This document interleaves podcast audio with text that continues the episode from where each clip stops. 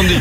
Oui, Philippe, samedi, on sera le 6 janvier. Alors, ce sera l'épiphanie, mais la tradition veut aussi bah, qu'à cette date, on jette son sapin. Alors, comment on s'en débarrasse? Ça, c'est la grande question qu'on se pose tous les ans. Parce qu'il y a quand même 6 millions de sapins euh, achetés chaque année. C'est énorme.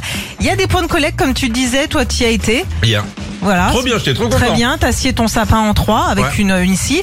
Et euh, Non, non, avec un couteau à beurre. J'ai commencé la semaine dernière. Les mômes étaient déçus. Il y avait plus de, le 24, on sort plus de sapin. Alors, on peut les mettre dans la rue, dans les forêts. Par contre, faut bien se renseigner euh, des, des lieux de points de collecte parce que sinon, c'est une amende de 150 euros. Ah oui, oui, si tu commences à en mettre partout. Ouais, mais possible. après, moi, je me dis, enfin, euh, comment ils peuvent savoir que c'est ton sapin Tu le jettes comme Parce ça. peut-être devant chez toi. Ah oui, si tu le mets devant chez T'es toi. bio 42, oui. toi. donc. surtout pas mettre son sapin au compost non plus parce que c'est trop acide et ça ruine le compost. Ça, faut Ah bon pas du tout le Il faudrait faire. qu'on parle hein, du compost. C'est une nouvelle Ah oui, obligation oui, oui. Bah, ça, hein. on a tout le temps d'en parler de ça. Euh, savais pas aussi, tu peux mettre des épines dans ton jardin.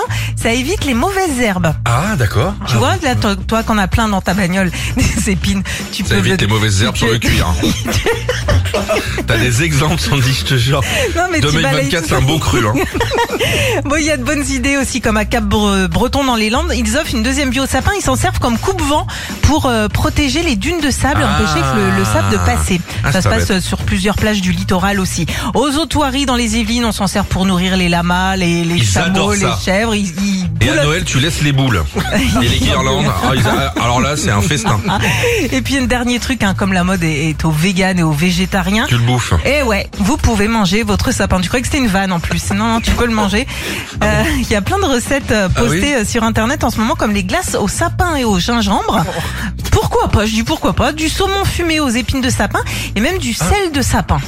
Ah mais pourquoi pas, c'est Bah petite, ouais. euh, très bien. Petit goût, Attention uniquement avec les sapins normaux, pas les trucs euh, en Ah, plastique. Hein. Voilà, c'est pas super bon. Retrouvez Philippe et Sandy, 6h-9h sur Nostalgie.